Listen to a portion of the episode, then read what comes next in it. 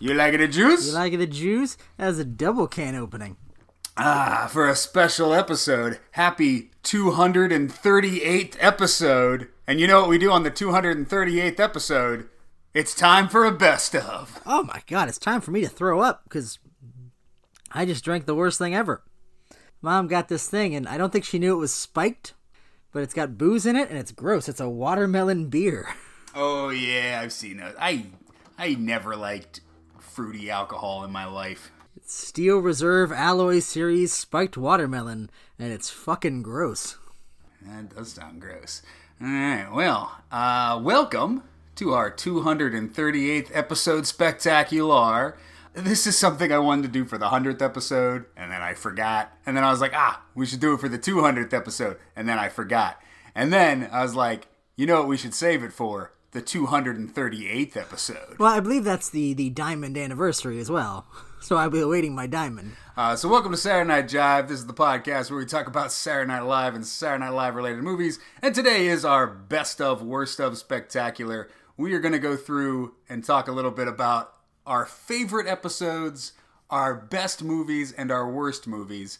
And so, to give a preview of what we did, me and Ben both independently listed 20 of our best movies, 20 of our worst movies, and 20 of our favorite podcast episodes.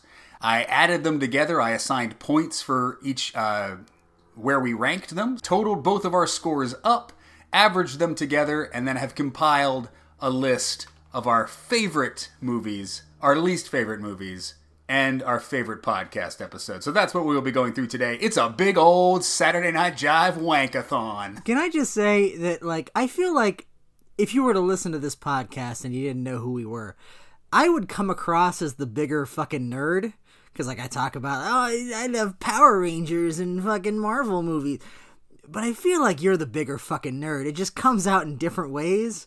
Like this shit. Like, I'm gonna sign points and make lists and fucking. Do you call that nerd? I call it uh, anal retentive, a little obsessive compulsive. I've been like that since I was a kid. I always loved alphabetizing things, putting things in order, ranking things. I've always loved that. And we've done, we've seen so many movies. I think it's about time because we talk about it all the time too. We're like, oh, was this movie better than this? Oh yeah, this movie was better than this. Is this as worse as this movie? And I was like, it's about time we come up with a definitive ranking. These are the fucking movies that we have hated the most, and that way, the next time we see a real piece of shit, we can go, ah, is it worse than this? Then it's not the worst movie we've seen. See, but that's the thing. And I, I do it too. I maintain lists as well. But I think you're just more maybe yeah, more obsessive compulsive with them. And I feel like you probably took this exercise more seriously when it came to like the rankings of things. So uh, when you say it's a definitive list, it's only as definitive as as you were. I feel like I kind of like I did it over like the course like 2 hours and just kind of like winged it a little bit. I mean, uh, what I did was I took the list of movies and then I just separated that into good and bad. And then I like tossed out stuff like Airheads, where I was like, well, I mean, it's not going to make my best, it ain't going to make my worst. And then I had a list of like 40 movies that I liked and about 50 movies that I hated. And then I just had to whittle that down to like the 20. And then with that 20, then I started putting them in order of like, yeah, I did hate this more than this. And yeah, I hated this more than this. And then like stuff I thought I was going to place real high on my list kept like inching down because then I'd see like, oh fuck, I hated this piece of shit too. That goes up to number three at least. Well, I'm pretty much sure what we both have as our worst, but I'll be surprised if it's anything else. But but yeah, that, I guess that's pretty much what I did. I just I feel like I don't know. I didn't take much care into it as much as I, I assume you did. Well, we did have a lot of overlap. Um, uh, we'll start here with uh, list number one. This is our best movies list, the best movies we have seen for Saturday Night Jive. Full archive available at SaturdayNightJive.blogspot.com. We came up with a list of 29, because out of your 20 and my 20, we had 11 in common. So 29 movies total. I'll and you have not seen the list yet, so this is all new to you. No, I wanted it to be a surprise. This is I'm the only one privy to the list. it's my secret to keep or divulge. Um, but I do promise no chicanery. These are accurate numbers. I wasn't assuming that you were gonna fucking cheat. it's like, no, the list has to be my list. All right, so no, you know the best part of this is uh, I didn't have to watch a fucking talking dog movie. yeah, we did get out of watch. I watched the first 15 minutes of that, and I was like, whoo boy. All right, so down at the bottom of the list, um, these are some movies that like I had on my list, but they didn't make your list, and uh, movies that you had on your list that didn't make my list. Down at the bottom, we got That's My Boy uh, and My Favorite Martian tied for last. I know what, that was on my list, and my favorite Martian was on your list. Yes, those are both of our twentieth. That's My Boy probably should have made my list. That was a funny fucking movie. Uh, That for me, it was just like like because of what everybody says it is and what I was expecting going in versus what it was. It bumped it up higher than maybe it otherwise would have been. That would have been so nice. I love that in the drama where the t- judge is like this old one lady, and she's like, "Now I know some people are pretending that this wasn't molestation, but rather every boy's teenage fantasy." And then you cut to every adult guy in the audience going, "Yeah." the bailiff is high fiving the stenographer. Yeah.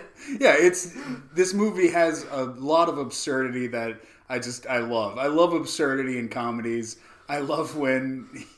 Yeah, he can't find anything to masturbate to, so he masturbates to grandma. and he's narrating. I love that old time bathing store. I could take it to the speakeasy and we could we could do the naked Charleston. I have to ship out in the morning to fight the Nazis, so you better give me something to remember. What's that? Oh my god. Old lady grandma wants to get in on the action too.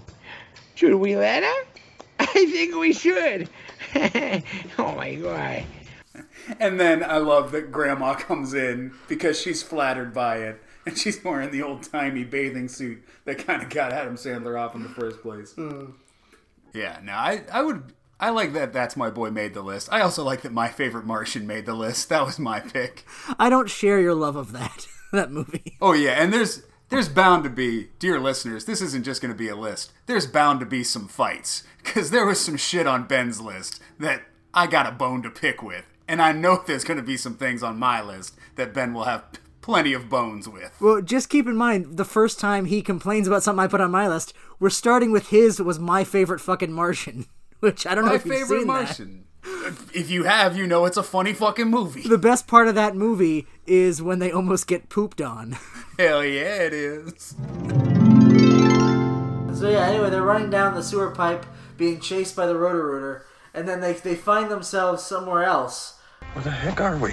Hey, Elma, where's my new field and stream? It's in the bathroom, right where you left it. Oh, yeah, I see it now. By the way, where's my tuna sandwich? You want it in there? Ah, oh. Why'd I eat that fourth burrito? Oh. It's in slow motion. The they music start from 2001. Da, da, da, da. While the guy's shadow of his ass is about to sit on them. And then he goes, Shouldn't have ate that fourth burrito. Like, we need to know what brought him to the bathroom. Why is this man narrating what's about to happen? He's going to shit on I'm them. about to poop, wife. Before I sit down on this toilet, I'm gonna tell you what brought me here. To give you a play-by-play as it's coming out of my ass. First, I had the first burrito. Then a second sounded delicious, so I had that. The third one was too much, but I kept going. Then I had that fourth burrito. I am about to poop on two men. Uh, above that, next we have Troll, which made my list, but not your list. What? Uh, Troll, you didn't like Troll? okay. I didn't hate Troll, but to, to make it on a on the best list, I feel like it that ah yeah, that just seems like it's a mediocre movie. Yeah, but it's fun. And, well, my first bone with you is the next one on the list. Monkey Bone, you had placed at number 17. Ugh. for its visual aesthetic. Okay, hold on. I don't want to confuse the listeners. I, I mentioned how much I hate this watermelon drink. I have another Coke here. I'm going to open this can. We're not starting the podcast over. I'm just opening a can. You lagging the juice? Okay, welcome to the 200. Sorry, I need something to drink other than this fucking shit. Uh, but yeah, fucking Monkey Bone. Uh, yeah, I- I'll grant that the story is not the strong suit of the movie. But the visual aesthetic of that movie, the fucking special effects and the the weird vi- eh, visual shit, I, it was enough that it kept me entertained despite everything else, and I and I enjoy the craziness of the performances as well, I or at least Brendan Fraser's performance and Chris Kattan. I do not stand behind that. And that Monkey Bone was on my list of 50 where I was like, this could make my worst list. But we've seen so many shittier movies than Monkey Bone that it didn't come close to my worst. But it didn't come close to my best either. But just the, the nightmare fuel of that movie is is it's impressive. I'll to me. agree with you. The visuals are good, but yeah, I could not give two shits about Monkey Bone. Uh, right above Monkey Bone, well, tied with Monkey Bone, because this was my 17th movie. Another monkey movie. This one, Funky Monkey. Which I think did I put that on? I think I put that on best episodes later on, because yeah, I remember enjoying talking about it. But other than like Gilbert Gottfried, who's in like five minutes of the movie, isn't that mo- a funnier movie on paper than it actually is a movie? Yeah, I mean, well, we are picking from like, uh, you know, we could only pick movies that we've seen for this podcast, and we haven't seen a lot of good movies. We primarily watch bad ones.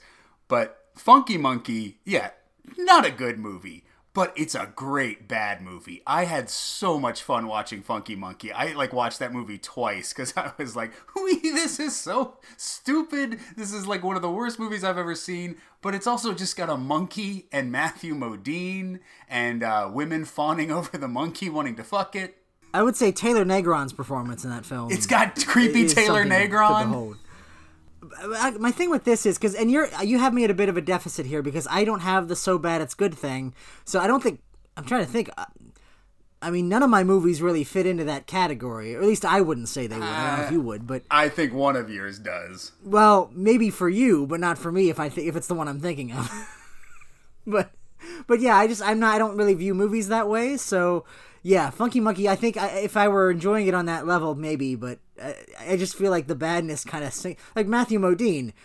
He's bad in it. He's not like funny bad. He just he shouldn't be in a comedy because he's Matthew Modine. Oh, oh no, he terrible.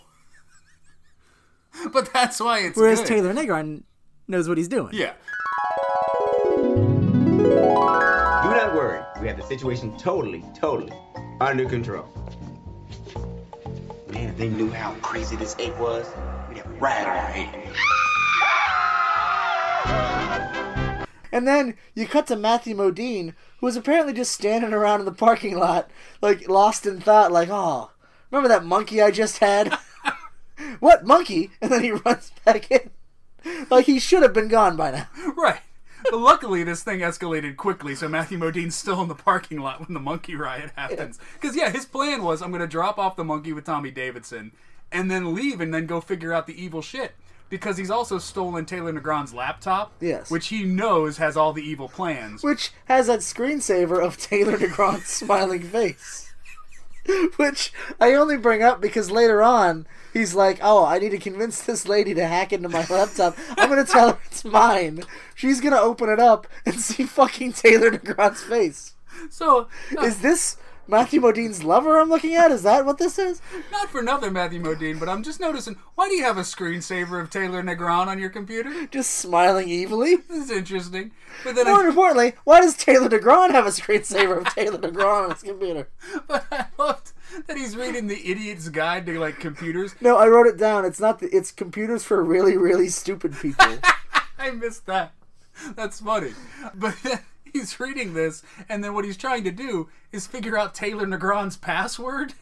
You're not going to get that from a book.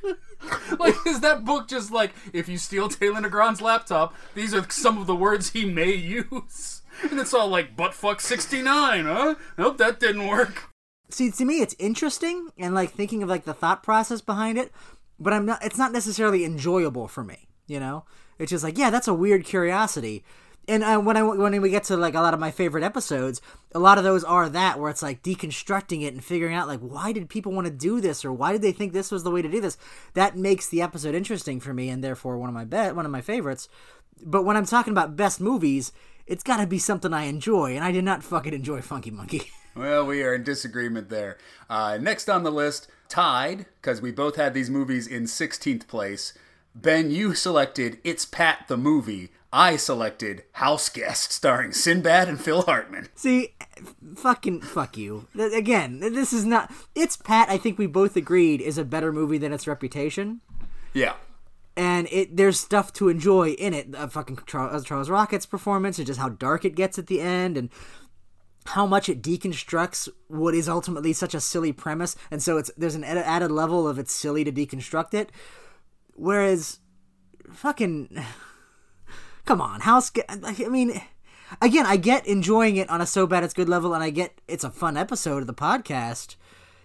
Mostly just because of your weird joy about it, but it's a bad movie. It's a shitty Sinbad movie from the '90s. I don't know. I know House Guest is different than Funky Monkey because House Guest succeeds in everything it's trying to do. It's an absurd, wacky comedy, and I enjoyed it on that level. Like, uh, like if I was ranking like fucking The Godfather up against Wet Hot American Summer, The Godfather is a more well-made movie. It's uh, tightly plotted, it's better constructed. But Wet Hot American Summer just makes me laugh my ass off. So that's a better movie in my opinion. Well, no, that's why House Guest makes my list. To me, watchability is a, a, huge concern for me. Like I, I, I need to be able to watch it and enjoy it. Like I can I can accept the artistry of a movie that people say is great. I'm even I'm not even a big fan of the Godfather movies. Crime movies aren't really my thing. Whereas something like Ghostbusters, I can watch it any time of day. I, I cannot conceive of myself watching House Guest again by my own volition. I can and have. I have watched House Guest post podcast. So then, are you saying it's it's uh then the best mafia subplot of all the mafia subplots we've seen? Um, I think it's the only movie that makes my list that has a mafia subplot. So yeah.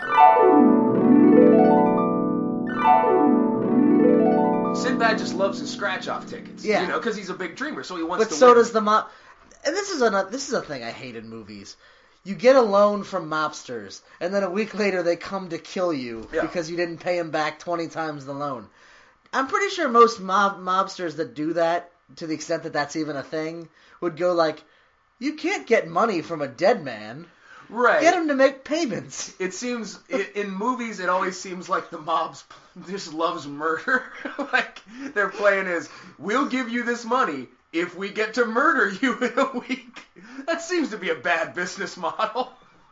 How do they ever get their money back? it seems we'll we'll loan 50, an absorbent amount of money to a deadbeat and then murder him in a week.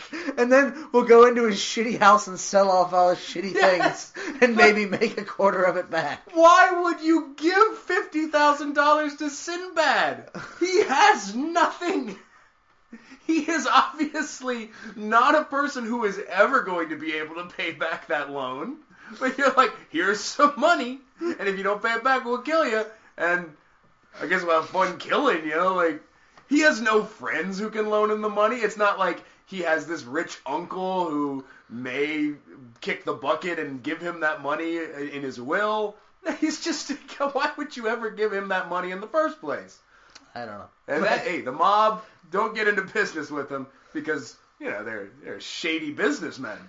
Uh, all right, next up on the list is a movie we both had on our list. We were both in agreement on this one. We both had it placed at number 18, and that is A Gnome Named Norm. So, fuck you if you're like, no, I'm not gonna put so bad it's good movies on my list. Um, I fucking unironically enjoyed a Gnome Named Norm. I don't know what the fuck you're talking about. It was on my list too, so I liked it too. But you liked it ironically. I liked it unironically because I'm a fucking fantasy nerd. I like the idea that it's a, a buddy cop movie with a fucking gnome who punches dudes in the nuts like five times in the movie. It's funny, but it's I'm laughing with the movie, not at the movie. Well, which is weird that you say that because that's why I liked Troll. Troll, I didn't really like, um, ironically. I mean, it's a bad movie, but I actually did kind of get sucked into the story, and I loved that little troll. like, he was so cute, but also evil, and I just liked watching his journey. I like, I wasn't watching that movie purely based on like, this is so fucking terrible. Like, I actually enjoyed Troll. Well, going back to Troll, I will say, much like That's My Boy, it is a better movie than it often gets credit for, and it's a sweeter movie than it gets credit for. The relationship with the, the, the little person and the little girl, well, the troll in the little girl's body, and, and their interplay, and then like a lot of the special effects stuff, like when Sonny Bono fucking turns into a weird cocoon, it's just really cool looking. You know, yeah, no, there's stuff to enjoy in that movie. I just feel like it's kind of just, it's just too mediocre for me. It wouldn't rise to the level of best. Well, like I said, we are dealing from a shallow pool. Like we haven't watched many downright classics for this podcast. And apparently, the only witness to this this double crime is a gnome named Norm, Right. who is a magical creature that has dug himself up from the underworld. Uh, Who is there for what purpose? well, uh, you you learn more dimension to it, but ev- uh, uh, ostensibly they have this crystal called the Lumen. It's this giant diamond, and it's their it's like a magical source of all their nourishment. It's like their lifeblood. It allows their food to grow. They said, and uh, it's like it's like energy that, that allows them to live. Right. And he said it needed the sun. Yeah, it needs to be recharged every ten years with the sun, so they have to go to Upworld to, to recharge Okay. it. So they always send a gnome warrior to to do that. Oh, because I was under the impression that uh, Norm stole the. Well, no, later on he says, "I'm not a warrior. I'm just a tunneler. I stole it before they could do it, so that I could be the hero." Oh, okay. Yeah. So he stole it with the intention. I thought he was just stealing it to steal it. No, he stole it so that he could Okay. recharge it and come back because he's attracted to this girl, Right. Rena, Who we never see. Yeah, but uh, she's got big boobs and a nice butt, like Claudia Christian apparently, or the gnome equivalent. He does mention that Claudia Christian is a sexy lady, just like this gnome I know. But anyway, but this gnome with big tits. Why? Why, Stan Winston, could you not create another puppet? So at the end of this movie, we could get a heartfelt reunion between this terrifying looking fucking thing and this other terrifying looking thing with huge knockers. And he just starts motorboating him, and that's the end. Why did you spare us that? You set up again Chekhov's gun. If you mention a gnome with big tits Chekhov's gnome boobs. at the end of the movie, I need to see a gnome with some big tits. Um, all right. Up next, uh, above a gnome named Norm, is a movie I had at number 15. This is the Robert Downey Jr. classic, Chances Are. Now, how did this miss your list? I loved this movie. Really? I, I mean, again, I, I'm not gonna say it's bad, but I don't know. I, I don't. I have to go back to like even listen to the episode where we talked about it, but I feel like I, I don't know that I came away from that movie as charmed by it as you were. I think the way I really ranked my films, I don't really remember the movies as much, but I do recall my viewing experience of all of these movies. Like when we say chances are, I remember where I was when I saw chances are. I remember we recorded that episode separately. I was lying in bed by myself, high as fuck, watching chances are and loving the shit out of it. No, I no, I know why it didn't make my list. The fucking other guy in it uh, that plays like the boyfriend, Oh, uh, fucking, what's his name? Ryan O'Neal. Ryan O'Neal. I hate Ryan O'Neal, and I think I even said that on the podcast. Like, I think I would have liked this movie a lot better if fucking Ryan O'Neal wasn't in it. Uh, no, chances are it was a movie I, that I never, I never knew what that movie was about, and then after I watched it, I was like, "Fuck, I'm, why have I never seen this movie?" And if I remember, that was also sort of a multiplicity situation where there were a lot of like unmentioned or unnoticed moral consequences to the story that like the movie didn't seem to comprehend. Yeah, I mean, because he's basically trying to fuck his own daughter the whole film, For example. but that's not an issue. So yeah, But you don't care just because the movie's so kind of like sweet and has just like a nice tone to it that you're like, all right, I'll watch Robert Downey Jr. try to fuck his own ghost daughter. Well, I, I will say I really enjoyed Robert Downey Jr.'s performance and Cybill Shepherd's performance. I think their uh, chemistry was really good. You know, again, I, maybe just the ickiness of that was also kind of getting in the way of it for me. We oh, okay. Well, first, welcome to Saturday Night Jive. Jive, Ben, George, We got a lot to unpack. how is it that we constantly find these movies that have these insanely problematic elements to them?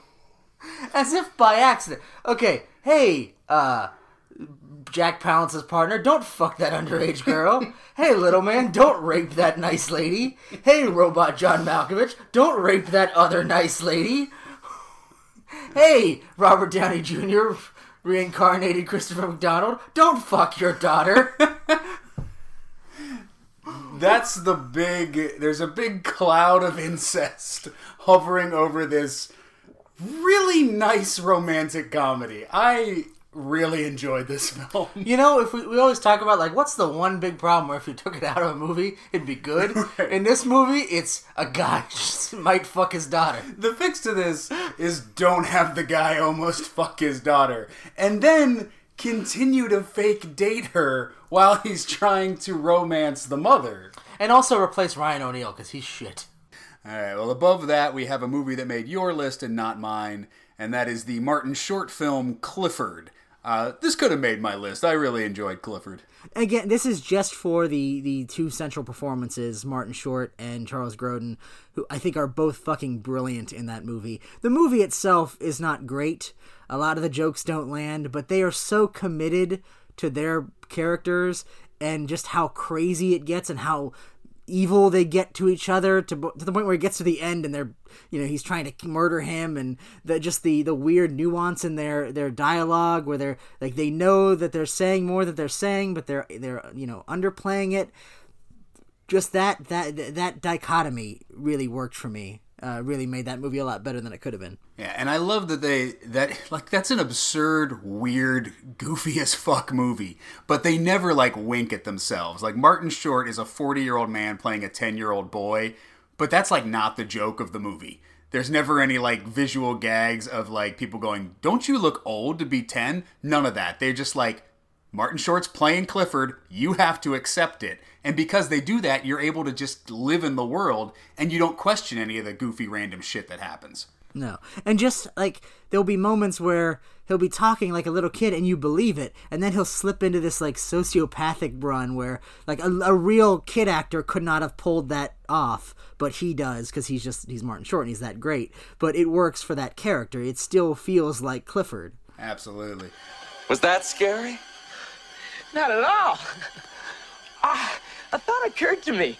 Do you think that Miss Sarah and Mr. Ellis perhaps would name their first child Martin? That is so cute. You know, Clifford, I really shouldn't put this in hyperdrive, but I just can't seem to help myself. Oh, well.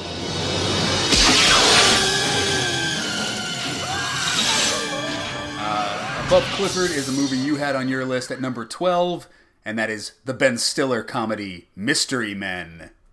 I just didn't have this on my list because I was like, eh. Like, I remember watching it and just going, whatever. Well, this is another one where I think we we even watched it because it was at a time in the podcast where we would watch so many bad movies. We were like, can we just watch a good thing for once? Yeah. And so it was like it, it, it was like oh yeah that that really felt like maybe it feels even better than it actually is as a movie just because of, of when we watched it. But just the idea that like you know, again, visual aesthetic. I like the design, like the the production design, and I mean it's superheroes. I'm an easy sell for that kind of stuff. I, I most of the jokes land. I like the characters. William H Macy's really good. Uh, you know, I, I and I love Geoffrey Rush as the bad guy, and the whole sequence where they kill Greg Kinnear and they're like trying to like lay blame on everybody there's there's there are a lot of good moments in the movie. I don't know that it necessarily comes together as like classic, but it's a fun watch. I would still recommend it. Oh, yeah, no, I, I enjoyed it, but I just, I don't know. It, it wasn't exciting to make my list. I was like, uh, do I put Mystery Men on here or do I go with Funky Monkey? I gotta, go- I gotta get Funky Monkey on the list. Oh man, fucking funky monkey. We're all in over our heads and we know it. But if we take on this fight, those of us who survive it will forever after show our scars with pride and say, That's right, I was there. I fought the good fight. So what do you say?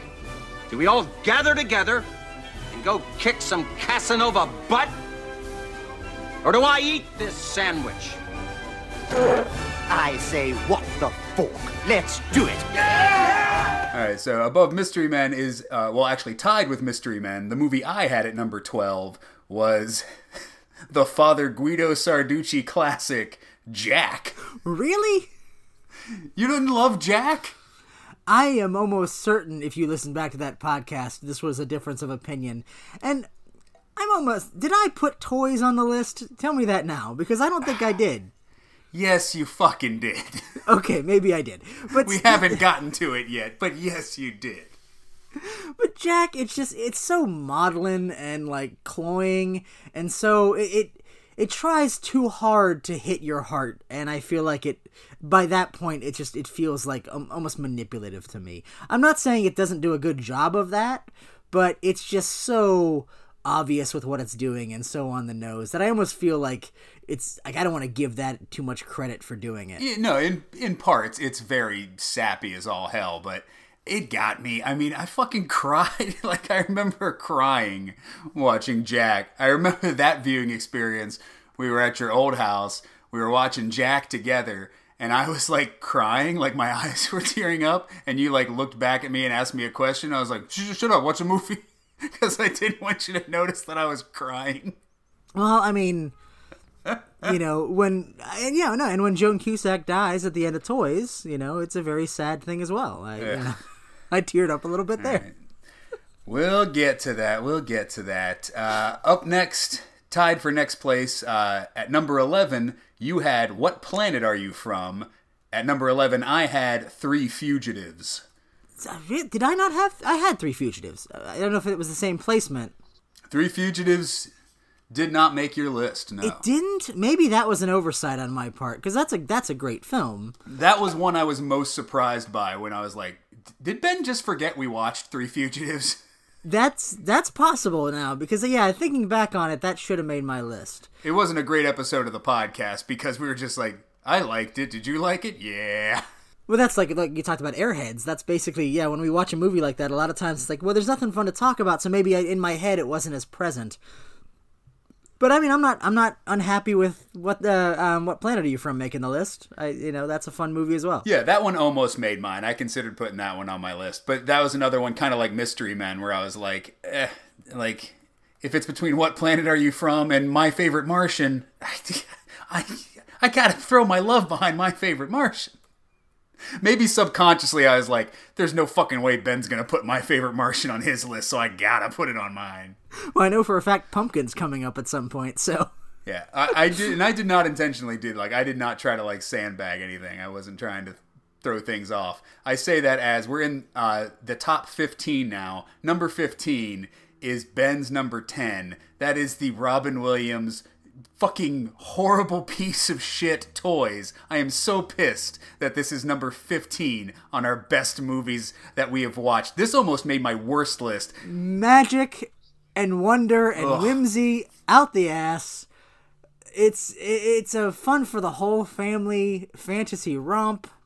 I don't know how anybody could have a problem with it. Fucking It's unfucking toys. watchable. I don't have to defend it. It's great. No, it's unfucking watchable. That movie is so goddamn terrible. It almost made my worst. I don't know how I would have scored it if like you put it at number 10 and I put it at number 5 on my worst list. Like I don't know how I would have ranked those points. So I'm glad I didn't put it on my worst list for that reason alone.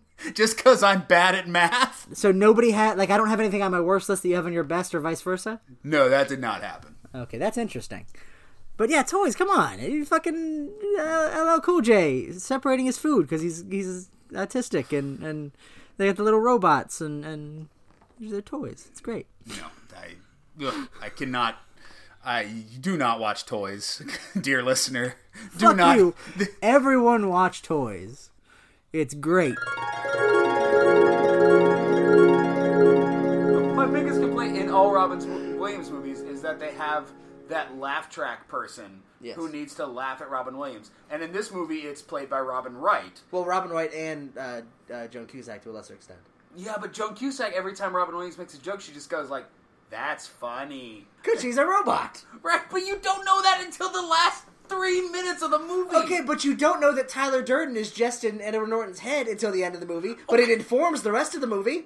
You are not comparing the fact that Joan Cusack is a robot to the fact that I think Edward I just Norton did, and Brad Pitt are motherfucker. the same I think I just did. Like that is the same kind of plot twist.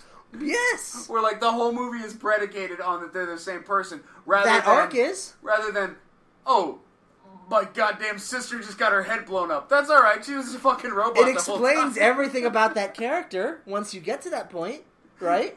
Just like in this movie, it's like all the shit that you didn't really understand while it was happening. It was happening because they were the same guy. Oh, can we put this as a thing? Like every time someone like spoils a movie in just like, oh, Rosebud was the sled. Bruce Willis was dead the whole time. You know, Joan Cusack was a goddamn robot. like that's gonna be the new like Well, uh, yeah. stereotypical spoiler for movies. Well, yeah, why not? It's a spoiler if you find that at the beginning. Well, but at the same time, it's a. I would love to have found that out at the beginning. Yeah. The, the fact that she is a robot adds nothing to the story Well- whatsoever, except that you go, oh well, that's why she was fucking weird. See, I think if this were made today and it were made like as a Pixar movie, you would have revealed it at the beginning, and yeah, she would have been his robot sister. And even LL Cool J has a line going, "Ah, I don't know what you're doing, but you always look the same age to me. So, which means Robin Williams was like a little baby, had a 40 year old sister, and then he grew up to be 40 years old. He's not 40 years old. He's pretty old in this movie. But he's not supposed to be in the mo- context of the movie. So, why not cast someone who's age appropriate? Robin Williams was the guy at the time, and he got the movie funded. Who, Robin Williams? Yeah, he. This was like his. Um, what was that movie that Bill Murray did Ghostbusters to do? Uh, Oh, Razor's Edge? Razor's Edge. Like this was his Razor's Edge. Who, Robin Williams? Yeah, he wanted to do this movie. I think I forgot. Well, I think he actually did a movie just to pay, just to secure the funding for this movie. Oh my god, that makes it even more terrible. I wanted this list to be perfect, but uh, do not watch toys. Also, stay away from number 14, which was Ben's number 9. That is Pumpkin, the movie where Christina Ricci romances a mentally challenged man. And what SNL cast member is in that? Oh, Melissa McCarthy, we did for our Five Timers episode. Yeah, and and I will say whether you love pumpkin as I do or hate pumpkin as apparently George does, it's you have to watch it just for the curiosity. It's such a weird fucking movie that I would only I mean I would recommend it to anyone on that score. I'm very careful like if I like a movie but I don't think most people would, I wouldn't necessarily recommend it. Or at least I'd add that caveat, you know. I like this movie because of my weird sensibility, but I don't think most people would. This is like that. I don't think most people would like this movie, but I would still recommend it just because it's such a weird artifact of of modern cinema. I think. Disagree. I got, Whether you think it failed, I think it succeeded, but it's I think it's fascinating to watch. I got nothing from this thing. I, I watched this in just like complete dumbfoundedness. Like, and then that was another one where it was an interesting like brain fuck. Because like I watched that movie and I'm like, this is stupid. This is shitty. Ugh, I can't wait to fucking rip into this one tomorrow. And then I'm like, all right, Ben, let's sit down and podcast. And you're like, the nuances of pumpkin. And I'm like, what the fuck? Did we watch two different movies? And next week we'll watch House Guest, this classic fucking comedy. Where Sinbad loves McDonald's. You know, say what you want. I didn't have it at number nine on my list. It was my number like sixteen.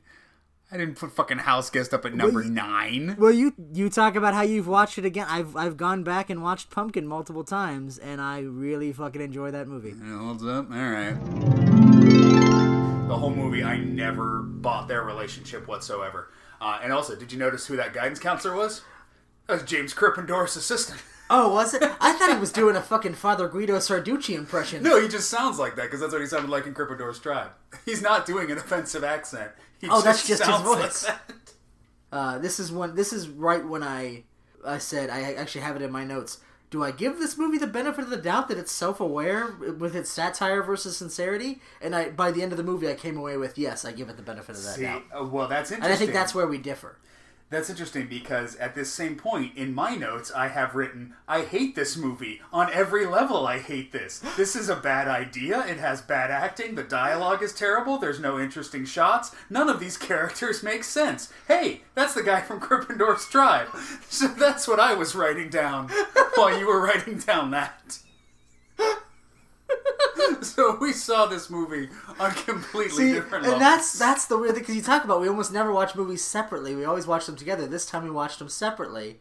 Maybe that's just a weird thing that happens. I get maybe our energy feeds off each other when we're alone. You're the you're the one who sees the good in all the world, and I'm the one going, "No, they should be in cages. Why are you kissing him?" No, I, I appreciated like because yeah, my next note is after the guidance counselor saying like yeah, the infantil- in- in- infantilism of the mentally challenged. You know, can they be treated like adults? Is it right? Is this rape? You know, is is it you know is it right that that you know I'm questioning my own assumptions about how I deal with the mentally challenged because the movies the movie is grappling with them in if not an outright serious way, at least a a an all encompassing way. It's asking all the questions that you're asking. Well, uh, you are also all alone by yourself on an island for number 13. Your number eight film was uh, the Bill Hader classic, Power Rangers. Well, okay, this was personal to me. I'm a Power Rangers nerd, and this was a good. You agree this was a good movie, and and again, we have very few good movies. Oh yeah, no, it's it's a You very decent film. I, it just would not touch my best list. Well, and again, again, I don't have any so bad it's good movies on my best list. It was all just movies I liked, and there were very few movies I liked, and this was one of them. I mean, we didn't count Holmes and Watson, even though I think we talked about it on the podcast. Like, I probably would have put that on there if, if it was an option. I may have put Holmes and Watson on the list. But yeah, it's just I mean it's it's yes, it's intensely personal. I didn't expect it to be anywhere on your list, but it's got giant robots and uh, it's great. It's powered. All right. In a spaceship buried underground. How long have you been waiting? What's today, Monday? Yeah. Then 65 million years. I've been very lonely. You're also young looking. This has to do with the coins? Yes, yes, the coins. Different colors, different kids, different colored kids. I'm so excited you're here. Well, now we're getting into the movies we agreed upon on. Number 12, Ben, you had this movie at number 13. I had this movie at number 14, so almost in complete agreement on the Eddie Murphy comedy Meet Dave. I did not think you would have this on your list. I thought this was one that was like just a me film. Well, that it, and for a time it was, but I actually went back and watched this again as well, and I think I enjoyed it more the second time. I think I was distracted by just the weirdness of the premise when we watched it initially, but once I got that out of the way and could just enjoy it for what it was, a lot of the jokes landed better for me. Yeah, I have also watched this um, after we watched it together, and I I keep getting enjoyment out of it. I mean, it's so stupid, it's so nonsensical, but it's Eddie Murphy as a spaceship uh, piloted by a tiny Eddie Murphy. Um, and if you can get on board with that premise, you will have a good ass time with Meet Dave. Well, all I remember of it at this point is him pooping money. and just the scene of him like hunched over but otherwise just completely like stoic and just looking Yeah. and just money coming out of his ass and just like that's just inspired because he of course he's a robot so when he's not faking emotions for p- the benefit of other people around him like you're in a you know a public bathroom. You don't need to nobody needs to see your face while you're pooping money. It's a crazy it's a crazy absurd movie but the people making it like they know that they're making a crazy absurd movie so they are just leaning in hard to everything that doesn't make sense and just barreling through it. Like they they gave up giving a shit a long time ago. They're just going for laughs. No, yeah, that that yeah, I, I had much more fun with that the second. Maybe did I even watch it a third time? Maybe I don't remember, but I watched. I know I watched it since, and and yeah, it, it rose up a, a, a lot in my estimation. there's no reality No, but movie, that's but that's the problem, and I don't. Yeah, and I don't think the movie is embracing that problem Oh, uh, by being are. absurd. I think it's it's just pretending the problem doesn't exist. No, I think this movie is doesn't want you to question it. I mean, it's fun to question it. They never establish why they made the spaceship look exactly like Eddie Murphy. Especially because at the end you find out that his foot can just house the entire crew. So why not use a smaller skeleton crew that is like maybe the sh- just uh, like the shape of a hand and go pick up the thing and then throw it in the, the ocean. What I want is a prequel to this movie where it's a bunch of engineers arguing about what the spaceship is going to look like. And then Eddie Murphy comes in and goes, Why don't we make it look exactly like me? Just huge! But that's and a- you'll all live inside of me! But that's another thing that could have been an interesting, uh, like like sort of thing. If he was just so if because the reference is Star Trek, Captain Kirk, and the sort of vain, arrogant, conceited like Zapp Brannigan character. What if that was the thing? They said like, no, we we can design our ship to be anything. Well, make it look like me because he's so vain. That would have been a fun thing. Wouldn't We it? have cloaking devices. We, we can We can make us make it invisible. no, I think it should look like me, but like really big me. And then you could even do a dick joke where he makes a dick that's his dick but bigger. Sir, uh, what what is what is this thing on the blueprint? Well, I think you guys know what that thing is on the blueprint. If you know what I'm talking about. No, sir, we don't. We don't need this. There's at no point in our mission will we ever need this. We've run through all the schematics. Why did you have foreskin built into it? Well, I got John Malkovich to design. Sir, sir, we are here to do a mission.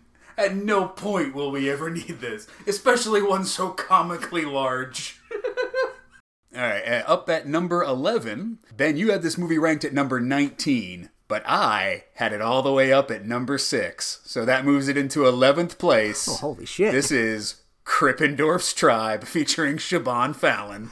See, and this is the closest I came to a so bad it's good enjoyment of a movie that made my list. Because it's just so fucking wrong. Yeah. And I appreciate it on that level. It's wrong on every fucking level you can imagine. There's so much wrong shit in this movie. The dark sensibility, the asshole in me loved this movie. Every positive impulse in my head tells me I shouldn't put this on any list. In fact, it should have made my worst list. But I just, I relish how they just unapologetically put like kids in blackface. And yeah. Mila Kunis, a, a prepubescent Mila Kunis, wants, wants to get peed on. And it just, oh, and they have so much, they revel in the depravity of that movie. And I love it. And it's disguised as a family comedy. It's like if it's got the Mrs. Doubtfire music, the bop bop yeah, bumpity bop. It's like if Mrs. Doubtfire was directed by Todd Solondz. it's just like that's Krippendorf's tribe. Or like they keep cutting to like like mid '90s ska punk music while they're having a montage of them building their racist African thing in the backyard. Fuck, I forgot about the Mighty Mighty Bosstones. If I would have remembered that, I might have moved this up to number four. Oh yeah, no, I, I I couldn't put it higher on my list just because the reasons I like it so much aren't reasons that I like about myself. But I had to I had to represent it. This is a try the kind of hut that's only used once when a young woman is experiencing her first menstruation. and already we're a half hour into this movie, which is it for children? Is this movie a child's? Well, I certainly would not have appreciated it as a kid. Oh no! I mean, it's a but it's a family film, right? I mean, the music alone would. Well, that's what that I'm saying. Totally, it, it feels like a Mrs. Doubtfire kind of like a wacky '90s comedy. But it is dirty, dirty, dirty. But content, yes, substantively, it is not that. Oh my god, this movie gets really filthy too. And yeah, a half hour in, we've talked about circumcision, we've talked about a girl's first period, blackface. We get blackface, we get a dirty, dirty sex scene. a filthy, filthy sex scene. Well, that comes on. a little later, and again, we'll get to it. But no, but but but no, but the fucking science fair. This suddenly this girl peeks out of the hut, and it's fucking young Mila Kunis. Mila Kunis, who uh, was probably like eight when this movie came Maybe. out. but it's not just that she pops out. It's that the part of the kid's lie, which again is completely arbitrary, could have been anything. His lie is we need to anoint her in pig urine. and so he's got a pig. Her smiling face comes out, and he's about to point the pig dick into her face. He's, we get a fucking close up of a pig's anus in this family comedy as well. He's about to squeeze the piss out of this pig all over a baby Mila Kunis. right into fucking Mila Kunis' face. And she wants it too. Because when they take the pig away, and she's like, the mom's like, get out of that hut. And she's like, not until I'm cleansed. oh God, is this movie great? Speaking of representing, we are now in the top 10. And uh, this movie, Ben, you did not have this movie ranked. I had this movie ranked at number four.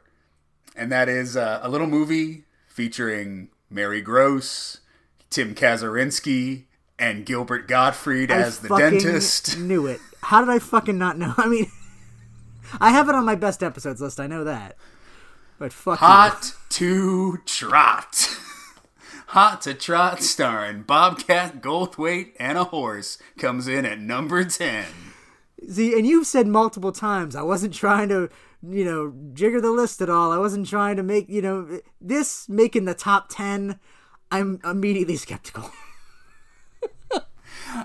Four might be a little high, but I don't know. I, I was I wasn't ranking on like um and not so much quality. I was more ranking on enjoyment. Just like how much joy did this movie give me? Hot to Trot gives me all the joy. Like I just love that movie. I feel like you love the premise of the movie and love loving the movie more than you love the actual movie. That's a possibility. That's a distinct possibility. I do love the fact that there is just a movie out there where a horse gives stock tips. But it's just so much of that movie is just. And I'm, I'm going to say this noting that I love Bobcat Goldthwait now as a director, but him in that, that Bobcat persona, I mean, it's so much of it is just that, and I just, I, I'm not on board for it. Usually I wouldn't be either, but you put that next to a talking horse, and it's a fucking match made in heaven. I mean, I put fucking gnome named Norm, which is Anthony Michael Hall and a gnome. So I can't really criticize that much. But that being said, it was also relatively low on my list. This is your fucking number four. That's ridiculous. But then, after that, Bobcat interrupts the dog party because he has a bag of oats. And he's like, hey, horse, eat these oats. This horse is like, man, I love these oats. What are these? Oh, they're Indio oats. Yeah, hey, you know, all my horse friends are going to love these oats. You should invest in this stock. Meanwhile, horses ain't going to fucking buy oats. Oh, and then a light bulb appears, drills into Bobcat's brain, that's how he gets the idea. Oh my god. Admit it, you laughed at that scene. The thing and the thing You about laughed at that scene. the thing about it is the way they shot it. There's no way they like added that in as an afterthought. They literally like Bobcat knew as they were filming it, like I gotta be over here and nod to make room for the light bulb they're gonna superimpose. Not only like it's not over his head either. Like, bing! I got an idea. It's the side of his head. it drills into his brain and then lights up. And then he gives That's like funny. a knowing nod. Yeah, and he goes, "Hey, Indio oats. I'm Okay, going to the invest thing in is, this." Even if these are the best oats in the world, are you gonna know that your horse prefers these oats to other oats? Are you gonna figure that out? Well, no, that's what's great about the movie. This horse is goddamn dumb. He's a goddamn horse. If the horse was like super, super smart and gave him like, you know, in, hey, why don't you invest in Apple? Then it wouldn't make sense. No, this horse is just like, hey, invest in these oats. Because that's good. That's what makes the movie brilliant. And then it doesn't pan out because the oats are also poison. Nothing makes this movie brilliant. I don't want people to walk away from this podcast with the false impression that, well, they disagree, so maybe there's something in the middle. Maybe, like, I'll kind of like it. Maybe it'll be worth it, because one of them really loves it, and one of them really hates it. So clearly, it's got to be at least okay. Look up the critical consensus of this movie. Which is incorrect. Hey, Jack and Jill won a bunch of Razzies. You love that shit, right? I did. I, oh, fuck, I'm with Jack and Jill. This podcast pro Jack I know and Jill. Jack and Jill. This is no Jack and Jill. this podcast is now pro hot to trot. It is not. it is at best ambivalent, if not outright So Bobcat don't Hot to Trot. All right. Uh, and also, number nine is another movie that I got into the top 10 by myself because this was my number three movie.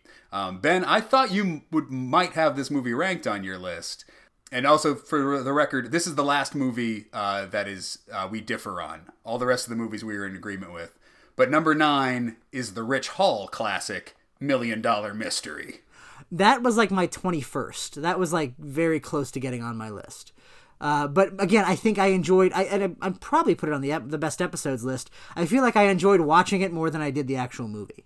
That's a definite possibility. I mean, so often we will watch movies that are just like kind of bland and boring. So like those movies just kind of like they wash out of my memory, like The Ladies Man, A Night at the Roxbury, MacGruber. I probably like those movies better than Million Dollar Mystery. But when we watched Million Dollar Mystery, I was like, I got shits to say. Well, and this is another one where I don't mind it being on the list just because it is a fascinating movie to watch. It's one I would recommend just as an artifact of this weird comedy that nobody's ever heard of, and just the trivia behind it, the the weird like glad trash bag uh, contest and all that, and just the and fucking Eddie Deezen just wanting to fuck his, I believe, twin sister. I, there's so much weird about the movie. Dar Robinson. Yeah, I, I- so much of that movie, and like the yeah, the two like wrestlers that I think are gay lovers that like adopt the kid at one point. There's so much just weird shit in that movie mm-hmm. that it is legitimately enjoyable. But yeah, it was just I think I kind of just I liked the the feeling of watching it. But if I think I went back and watched the actual movie, like I think if I watched that with like mom, she'd be like, "Why the fuck would you ever enjoy this piece of shit?" Like, and then I'd be like, "Yeah, you're right. It is a piece of shit." Oh, absolutely. But I, I, I know I said it when on the podcast of that episode. That was a movie. I, the jokes that worked in that movie, I liked, and the jokes that didn't work in that movie, I also liked. So it just everything fucking about that movie just worked for me. Number three, maybe a smidge high, but I would recommend Million Dollar Mystery wholeheartedly. for the ending alone, for the fact that at the end of the movie, like it kind of ends almost like in the middle, like like it, it doesn't have an ending, and then the main character or one of the characters just looks directly at the camera and is like, "Maybe you can solve it." And it's like, what? no, maybe you do it because that's what a fucking movie's supposed to do. And imagine if you were in the fucking movie theater and all of a sudden one of the actors just turned to you and went, Hey, can you think of something? Fucking watching Captain Phillips and Tom Hanks is like, "Hey, how do you think I should get out of, out of these pirates' hands?" You're the captain now, audience member. Oh man. No, it's a fucked up weird movie that you should see. I, I agree. I agree on that note. Okay, so after the opening credits, we're kind of introduced to um, all of our people. We got Eddie Deezen, the nerd from Grease. You would probably know him best as. But he's just got married, and man, does he want to fuck his wife. this whole movie because like i said mad mad mad mad world so it's a bunch of people trying to find this million dollars but they don't give a fuck about the million or well they do they're still like going after it but at every moment they're like hey what are we doing million dollars oh wait no we, we want to fuck somewhere we need to stop somewhere and fuck Just like in It's a Mad, Mad, Mad, Mad World, the comic situations come from like their car stalls out, or how are they going to get from point A to point B, and then they get into trouble. You know, they get locked in the cellar, and It's a Mad, Mad, Mad, Mad World, or uh, the the plane that they rent is a big rickety thing. And so a lot of times these, you know, oh, the car breaks down. Oh, we got to get into a hot air balloon. That's everybody else's thing. Yeah. Eddie Deezen is just like, hey, we're driving, everything's fine. Oh, but we have to stop at this hotel to fuck. Because then what happens is everybody try is trying to get to the next million dollars, and then they all end up coming at the exact same time. Like, Yes. oh, we finally got here. If Eddie Deezen hadn't stopped to try to fuck his, he would have them there he would have been there hours earlier. and it's like I'm just I mean and I'm not saying like you're. you just got married okay fine you, you know you have your libido but it's one of the it's fuck or million dollar scavenger hunt you pick one I mean either one whatever but you, you can't be both You can't fuck in the middle of a treasure hunt. That's something that is just written in stone somewhere. All right, so now we're into our top eight, and these were all movies that both of us had on our lists. Number eight, Ben, you had it at number 15. I had it at number eight. That is the uh, Brian Doyle Murray classic, The Experts, also starring John Travolta and Arye Gross. See, and this is this is another one where it was lower on my list because I like I love it for a lot of small moments, but a lot of the bigger premise stuff didn't land for me. What I remember about that movie is like when John Travolta grabs the gun and shoots off into the air, and I was laughing for like five minutes straight. And there are moments in, like throughout where I'm like, that is way funnier than this movie has any right to be. But then there's long stretches where it's just like it's it's a kind of a typical shitty '80s movie. I remember being real confused when we watched The Experts the first time because I wasn't sure if I was liking the movie on a so bad it's good level or if I was liking the movie legit. But it's written and directed by Dave Thomas from SCTV. So I'm like, okay, I, he knew what he was doing. Like when John Travolta looks directly at the camera while he's getting a blowjob from Kelly Preston, I'm like, I'm supposed to think that's funny. Like that's not just bad filmmaking. I'm supposed to enjoy this moment. And and I mean, and I'll say I'm a I'm a John Travolta fan. I I, was I'm unabashedly a John Travolta fan, uh, and and he's good in it.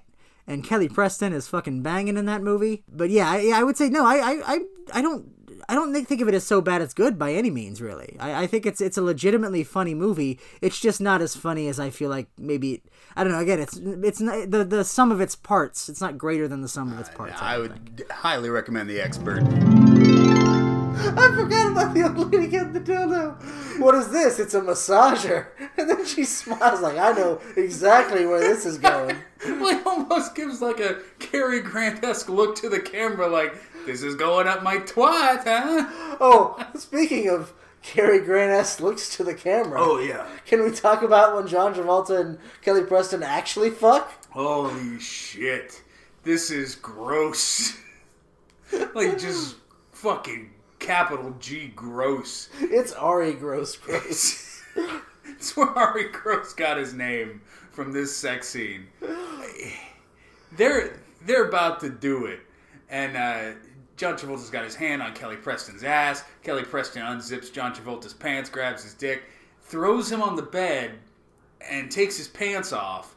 And so the camera is behind his head, and we just see his like milky white thighs. he spreads his legs like she's gonna change his diaper. he does look like he's kind of aiming her for maybe some rear entry penetration uh, because he's just ugh, it's just gross Yeah. and then she takes off his shirt and it's just hairy gross chest is there and then i guess she's Well, she starts like kind of riding him, but you don't see that because it pans down and he his head tilts back and he just looks directly at the camera and for the first time talks directly to the audience just to get hey, fucking this nice nice looking chick, right? he says like isn't she something something else and i'm like who are you talking to me like, no i think this is disturbing Is this girl terrific? or What? Don't let me into your creepy sex tape. Which was another good line when he finds out that she's a commie and then she shoots out the camera. She's like, That's been filming us the whole time. He's like, Even when we were fucking? Can we get that tape? like, that's the first thing on his mind. I just like how fucking stupid they are. Like, they find out that they're in this communist. He's thinking about a sex tape. He's like, Oh man, I can't wait to jerk off later. I know, dude. You're running away from Russians. All right. Number seven. Ben, you had this at number seven. I had it at number 13. I started this movie high up on my list, and then it just kept getting bumped down by movies I liked a little more. This is the movie that makes our podcast look insane. Jack and Jill lands at number seven. And then again, this is higher on my list precisely because it's like considered one of the worst movies ever made, and we loved it that much. I was like, that accomplishment alone, I have to keep it higher on the list just because it's like it's fucking Jack and Jill. And if I explain that to people, they're like, "You must have the worst taste in movies ever." Have you watched this since we've watched it together? I have not. I want to. I want to make our, our mutual friend Nate watch it. I want to watch it with him and see if I can get him to appreciate it like the way we do. Yeah, I haven't revisited Jack and Jill since we recorded it from the podcast because I'm scared to a little bit. like, part of me is like, oh, I we must have dropped acid that day or something. It's such a part of the mythology of our show at this point that yeah, I feel like if we both watched it again, we'd be like, oh, that actually does suck, and then it would almost feel like there's something taken away from the podcast. Yeah, but it, it was it was one of those movies where I was like, um, the all day I was like, fuck, Ben's coming over and we're gonna watch Jack and Jill. My whole goddamn day is gonna be fucking ruined. And it was like 15 minutes in, and I'm like, I've laughed like 10 times already. Like, I think this is just a funny movie. And, well, and it's sweet. That's what nobody gives that movie credit for. Re- regardless of whether the jokes work for you or not, the character dynamics between these two siblings, and maybe that's part of it too. Like, we're siblings, so we're more sensitive to that maybe than some other viewers. But, like, I, I really related to, like, their, you know, like, they love each other, but they have problems, and they bicker and fight, but they care about each other, but, you know, like, like there's this, and it, and it feels real. Like, it feels like, like, when I felt bad for Jill at the end, and, and, you know, when he finally sticks up for her, it's, it's, it's you know, it's heartwarming. Yeah. And, Legitimately. Yeah, and one of the last Adam Sandler uh, comedy performances where it seems like he gives a rat's ass to be in the movie. So I saw this more as a, uh, a character study rather than a comedy. A funny character study. Yeah. And I honestly, I laughed at a lot, of, most of the jokes. I'm telling you, but I would say eighty percent. Yeah, and there was nothing in this movie that made me just angry at comedy. Which the whole movie made me angry at comedy when I first saw it. Yeah, It's- and I don't it's, it flabbergasts me now. This is a Jack and Jill is a good movie. Think about last week when we were like, "Oh, I guess we're gonna watch Jack and Jill." Did, did either of us th- even think in a million years that we would get to this point and go, "Wow, Jack and Jill was a good movie"? Yeah, it was a decent flick. Holy fuck! Uh, speaking of movies that uh, I thought I would hate, number six is a movie I had at number 10. Ben, you had it number five. I thought this movie was going to be in my top five too, but then I just it kept getting pushed down. The Comebacks, directed by the guy who gave us Bucky Larson. And yeah, I, this is probably recency bias as well. It might be lower on my list if we hadn't watched it so recently. And yeah, but it's, it, I mean, it's one of those movies where the jokes wore me down so much, and I remember enjoying so much of the movie that whereas like other things like the experts, like you know, ah, I like this joke and this joke. I like so many jokes in that movie. It's just it had to be on the list. It had to be high up on the list. Yeah, uh, recency bias was part of the reason why it kept getting moved down. Because I'm like, if I would have watched this movie like four years ago, would it? Would I have put it at number four? Maybe not. So, I, so number ten, I thought was a good, uh, good place for the comebacks. But yeah, this one, I was so fucking shocked by how much I liked this movie, and not just the jokes. The jokes are funny. Like, there's funny fucking jokes in this movie, but like, it's an actual story. And another reason why it I couldn't like quite put it in my top five is I'm still not sure if I'm giving it way more credit than it deserves for just telling a story. Because so many times we have seen spoof movies and parody movies that don't tell stories, don't give a shit about stories, don't give a shit about characters. They're only focused on references. This is a movie where it's just a sports movie. That's all it is. It tells a sports movie for a story from beginning to end, but then it just throws on gags and the references are just like icing on the cake. They're sprinkled throughout. They don't overpower. This is like a cut above the rest when it comes to spoof movies. And you mentioned it's a sports movie. It's spoofing sports movie tropes. We are we differ on that. You love that structure, I think, whereas I very much don't. And so the fact that I was able to enjoy this as much as I did, even though I, though I kind of hate the thing that it's parroting, and it's not. I mean, it's lovingly parroting that genre. It's clearly made by people that love those movies, but I could still enjoy it even though I hate those movies. So it, it ended up higher just because of that. All right, number five. I had it number nine. Ben, you had it number four. It is the Jim Belushi, John Ritter classic, Real Men.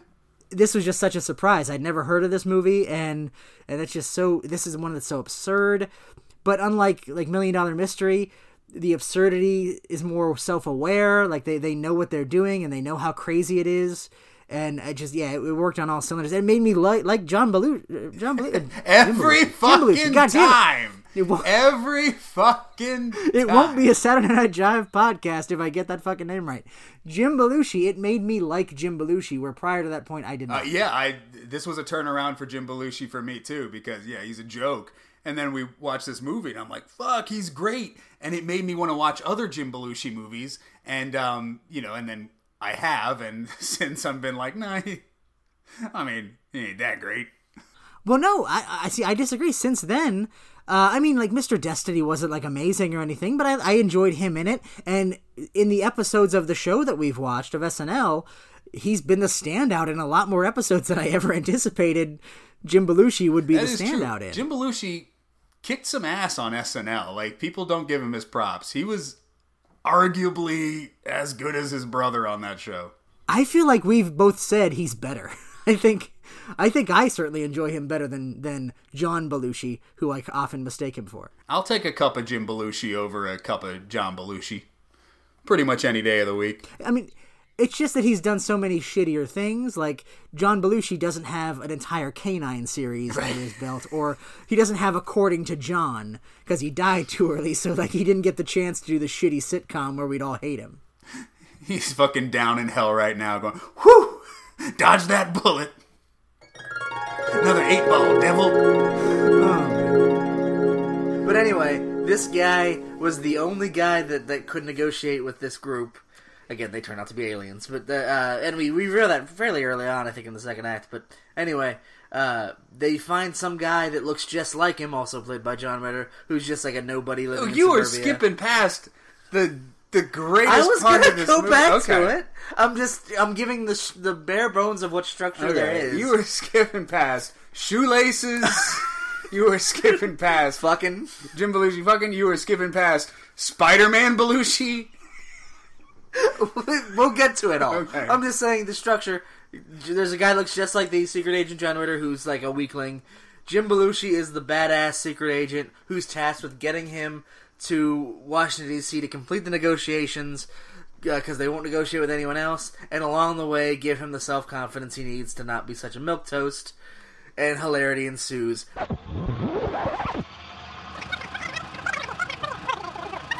The Russians are terrible shots.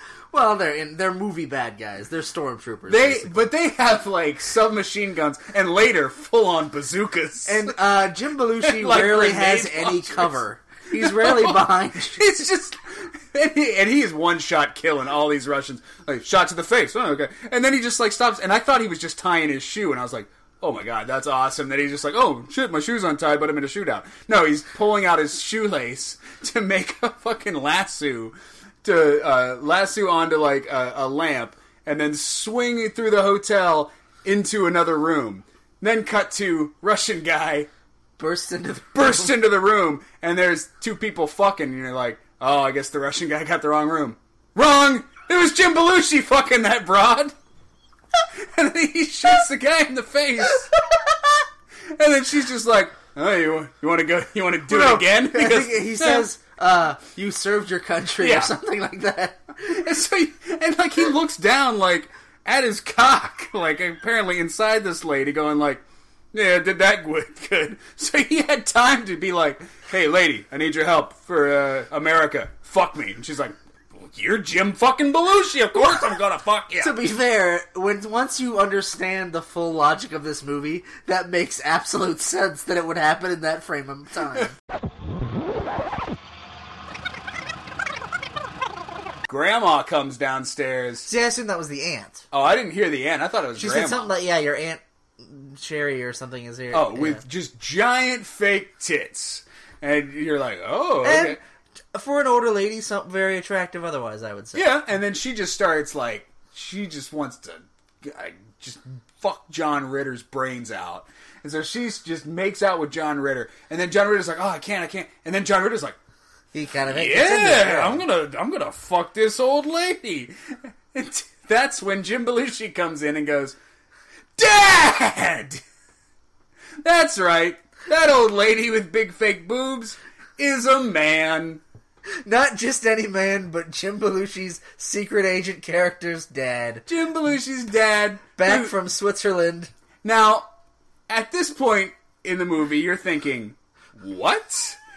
So Jim Belushi has to explain it.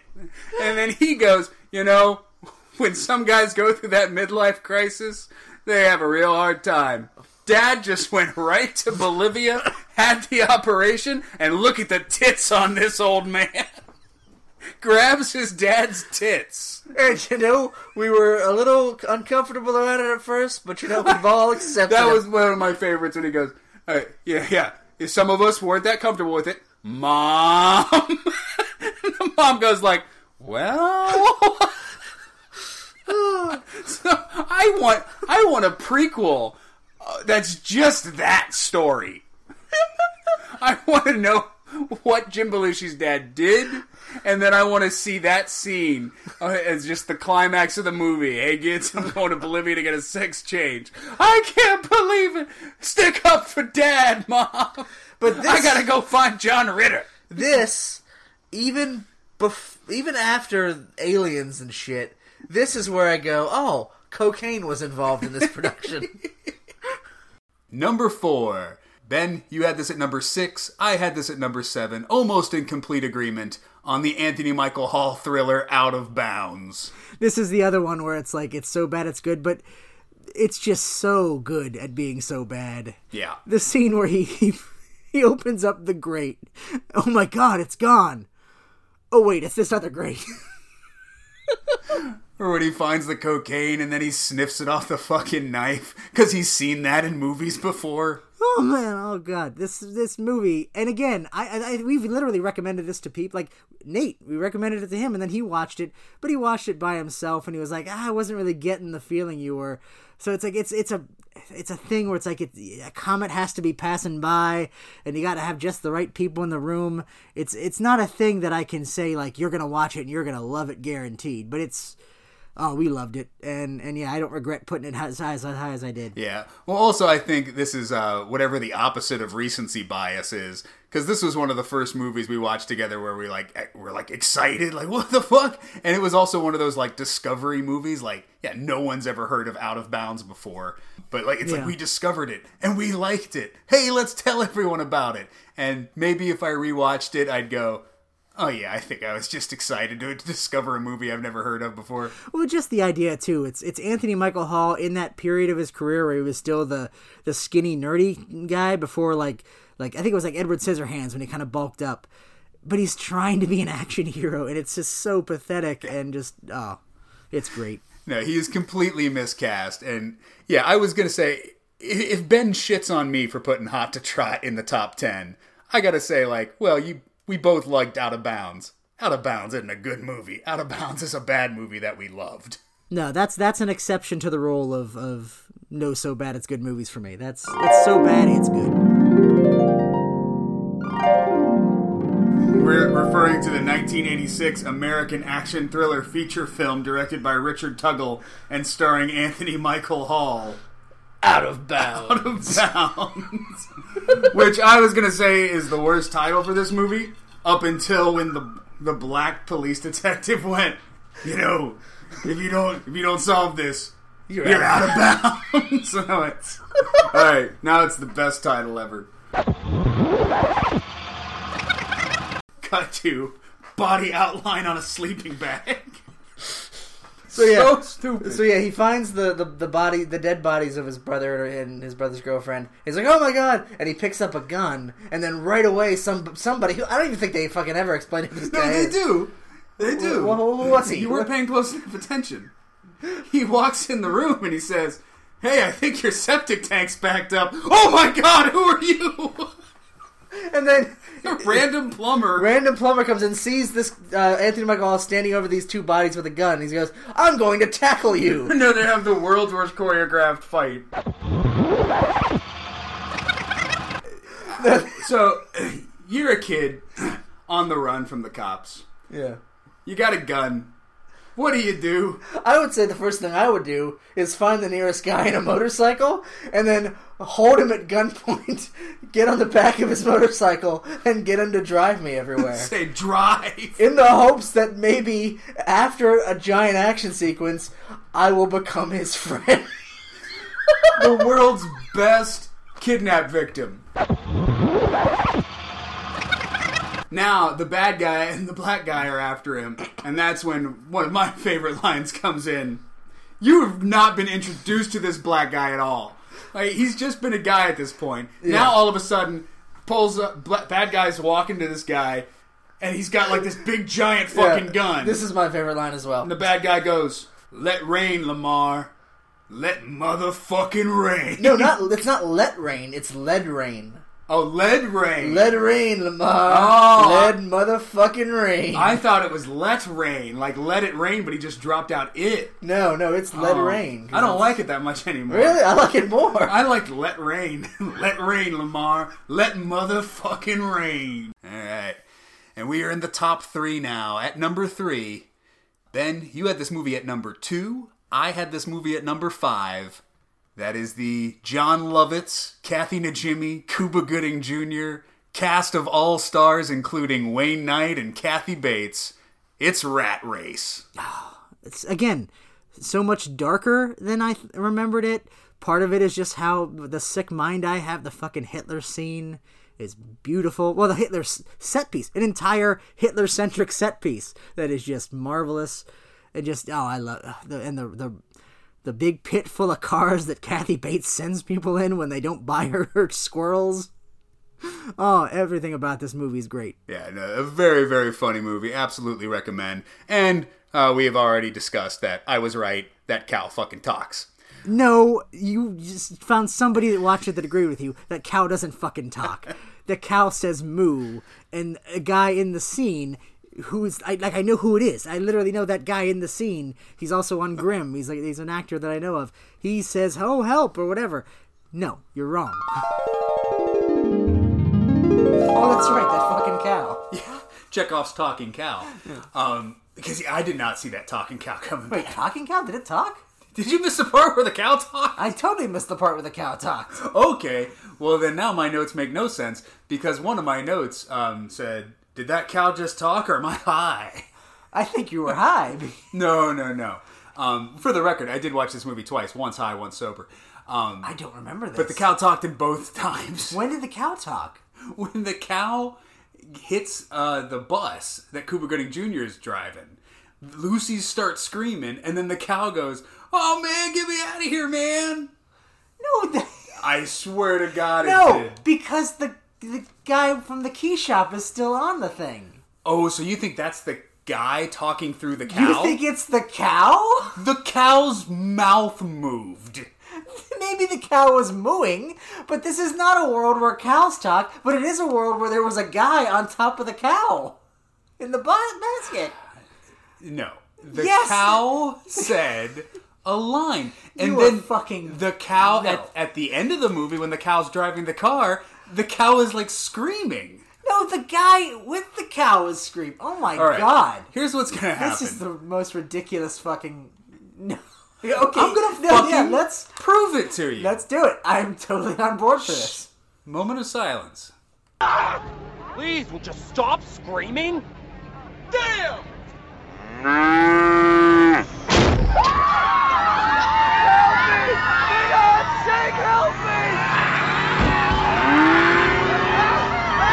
Please Tell me that cow didn't talk. The cow said moo. The guy hanging on to the cow said, "Please help me." Did you not see the cow's mouth move though? It's just like chewing grass, like it chews. Oh, so the cow just happens to be chewing It doesn't move in time with that line of dialogue. when the cow. You are fucking insane. I mean, it's not like babe level magic, Well, but why? I think they were implying that the cow was talking. No, because it's that guy, that guy on screen right now. Because then look at the cow again in this shot. That cow is screaming like a human. that the- cow is like at least some kind of sentient the human creature. next to him is. You are fucking insane. Tell me that that you just watched am- the same scene. I did. did, and I'm telling you. Do you not see the cow's eyes like bug out of oh, its head? Oh no! head? I mean, it's yes, it's a very cartoony. It's clearly like a puppet cow. It's not a real cow. That cow is screaming. Plus, he's driving a car and seems to know what he's doing because he's moving the steering wheel. The cow wouldn't be moving the steering wheel if it didn't know the concept of what driving a car would be. it's just moving its limbs, and it happens to be steering the. No, you are insane. That cow talked. You did not pay enough attention to this movie. I There was a didn't. guy. The, the guy from he was the guy from Grimm. I don't know his name. I understand Silas that the, there's another guy in the balloon yeah, and a he's also screaming. who it is important to note in the context of this film has the capacity to speak, where the fucking cow does not.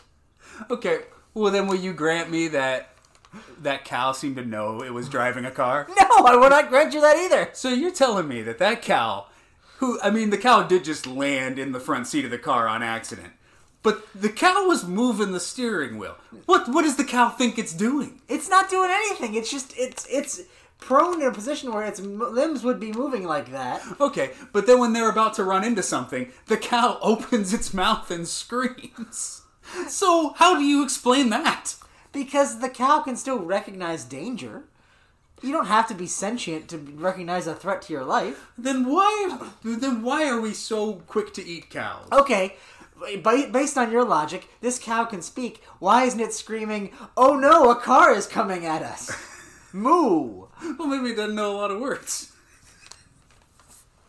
Maybe it's one of those zookeeper scenarios where the cow's like, "Hey, you know we can talk, but we can't tell humans unless you know we're trying to like get them together with Rosario Dawson. Then we can talk all we want."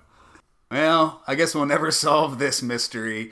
But moving on to number two, I had this movie at number two. Ben, you had this movie at number three. Oh, okay, And know that this. is the Michael McKean classic Short Circuit 2. And again, I, I, I had to just blow past any consideration of recency bias because I love this so much. Even though we just watched it, I couldn't put it any lower. This movie was just fucking heartwarming. I I cried, I laughed, I, I enjoyed it uh, all throughout. Oh yeah, well, and that was this was the movie that kind of spurned this idea on because on that podcast we talked about is this like the best movie we've ever seen? Turns out it's the second best movie we've ever seen because you're never gonna beat our number one movie, number one with a bullet. And there's no way I don't know what this is. We were both in agreement. I had it number one. You had it number one. It's the Joe Piscopo fucking stamped classic goddamn best movie you've ever fucking seen. It's dead fucking heat. and you say it and you've said throughout like we don't really watch good movies most of the time we watch bad movies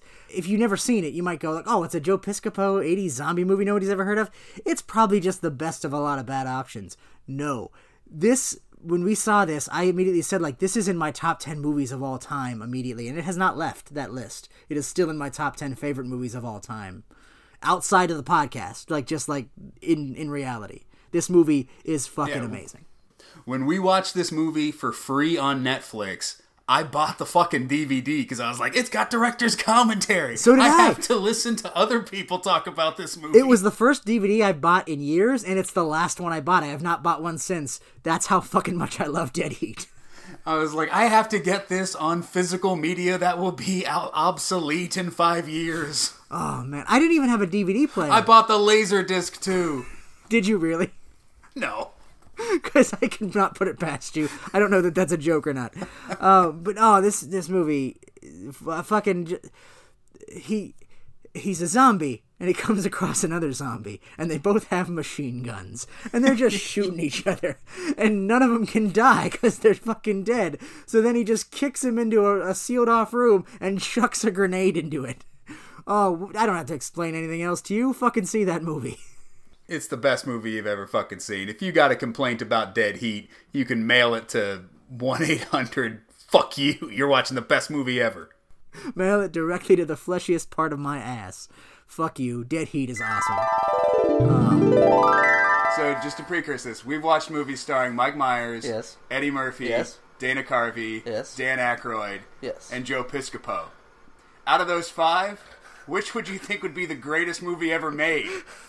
Possibly the one starring Joe Piscopo? Holy shit, it was! Spoiler alert, this is my new favorite movie of all time. Motherfuck it is. My god, was this movie awesome. We just watched 1988's Dead Heat, and it was the greatest movie of all time. Spoiler alert, everybody fucking dies at the end. Some of them come back to life, but that's not like they're immortal. They're gonna they die eventually.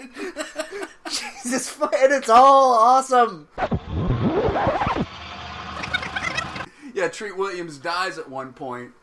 They bring him back to life. We, we, yeah, we're jumping ahead. We're jumping ahead. But Yeah, they that- bring him back to life, and then Darren McGavin holds a stethoscope to his heart and goes, "He's faking it."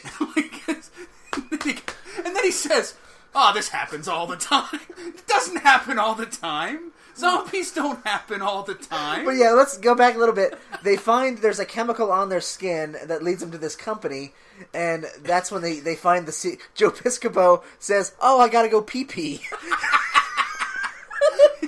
Direct quote. Yeah, he wants to go. He wants to go do some sleuthing. So he goes, "Hey, can I, can I use your bathroom? I gotta go pee pee." it's not really a restaurant. I guess it's a meat market because all he has is like chicken heads and, and meat parts. Yeah. And then so they question this guy. Mr. Thule says, "I'm done being questioned." So he turns on the resurrection machine, and what happens? All the dead parts of animals come to life, including a dead pig that jumps on Joe Piscopo, a dead spleen that animates and jumps into Treat Williams' face. Like Treat Williams is just wrestling with a liver on his face for like five minutes, going, "Ugh, "I gotta get this liver off my face." all the upside down dead ducks are getting, and then yeah, Joe Piscopo's fighting with this pig, and he, shoot, he puts a gun in the pig's mouth. What does he say? Oh, I can't remember. Oh, Oh. yeah, he goes, "This little piggy's going to market." this little piggy's going to market, and then shoots Puts the- his gun in the mouth, and then the, the pig just explodes, and he goes, "That was gross." oh, but no, then the best part: And a then- giant, yeah. headless, disemboweled cow carcass starts trotting out, and then just tries to envelop Treat Williams. Doug's dead, Randi's dead, and he leaves a voicemail message. Yeah. So you like you think as an audience member, well, I've seen movies before. I know what's going to happen. She's going to get that answering machine message, come in and save the day. Nope. Next time you see her, Nope. she's fucking dead. And like, I thought maybe it was like a misdirect there. Like maybe she's not dead. Maybe, but no, she's so too, fucking no, dead. she's just fucking dead. Well, because what happens is he goes after. uh Because you've seen movies, right? This movie just goes, fuck your movies. This is, we're just to make our own rules. You know those parts in the movies where you're like, "Oh, that's boring" because I've seen it a million times. We're not gonna do that. We're gonna do that, but awesome. Oh, but he, no. like, takes all the fucking bullets. What happens when he finally meets the first zombie guard? this is one of the best scenes ever filmed. It- not in this movie, in any fucking movie. Treat Williams meets another, uh, like a fucking zombie henchman, and for about two and a half minutes, They both have machine guns. they're just shooting each other nonstop with AK 47s without moving. Because the bullets don't do anything. So they're just like, Treat Williams is standing there shooting a fucking zombie. The zombie's just shooting there, sitting there shooting Treat Williams. Neither of them give a shit. And they're, yeah, they're just like, fuck you, bitch. But then he knocks him into the asphyxiation thing. And, yeah, knocks him into the asphyxiation room, uh, closes the door, but before he closes the door, drops a fucking grenade in there, blows him up. And then this, Oh god! like, okay, first off, you thought, you thought, uh, uh, zombie, uh, animal parts were great. You thought random girl dying and her head exploding was great. You thought fucking Treat Williams zombie shooting a zombie was great. You thought all those scenes, you can't top those scenes. Holy shit, did they top that scene? Because they both come after Darren McGavin. And they're like, we're gonna kill this motherfucker. Darren McGavin no, no, goes no! You're not gonna get me. and just blows his head off with an AK-47. Oh my God. Commits suicide. And Puts it in do? his mouth. Boom. Well, no, because that's you never watched Battlestar Galactica, did you? No. That's how fucking Dean Stockwell uh, dies at the end of that. they betray him, and he's just like, "Fuck it," boom, and it's like the greatest moment of that whole show. And it's like they stole it from this eight awesome '80s movie. I know, so like out of nowhere, Darren McGavin just goes, "Fuck you, you ain't gonna get me." So he shoots his fucking head off. And then what do they do? They're like, "Shit, we really wanted to kill that asshole." Wait Alright, a minute, we're standing next to a resurrection machine. Let's resurrect him just to kill him again. Dead Heat. All right. So to recap our top five: Dead Heat, Short Circuit Two, Rat Race, Out of Bounds, Real Men. I think that's a good top five. I think I think I so. will agree. Those are probably the, the top five movies we've seen. Now I think we're gonna keep recording, but do you want to maybe put a little end point here? Because we're probably well, I just mean we're probably gonna split this up at this point. We're already an hour in. Oh shit, we got three episodes. All right. I think so, or at Um, least two more. I don't know how long the worst and the and the best episodes are gonna take, but Okay. Well, um, we'll we'll see what happens. But if we end here, get off the shed. It's a dead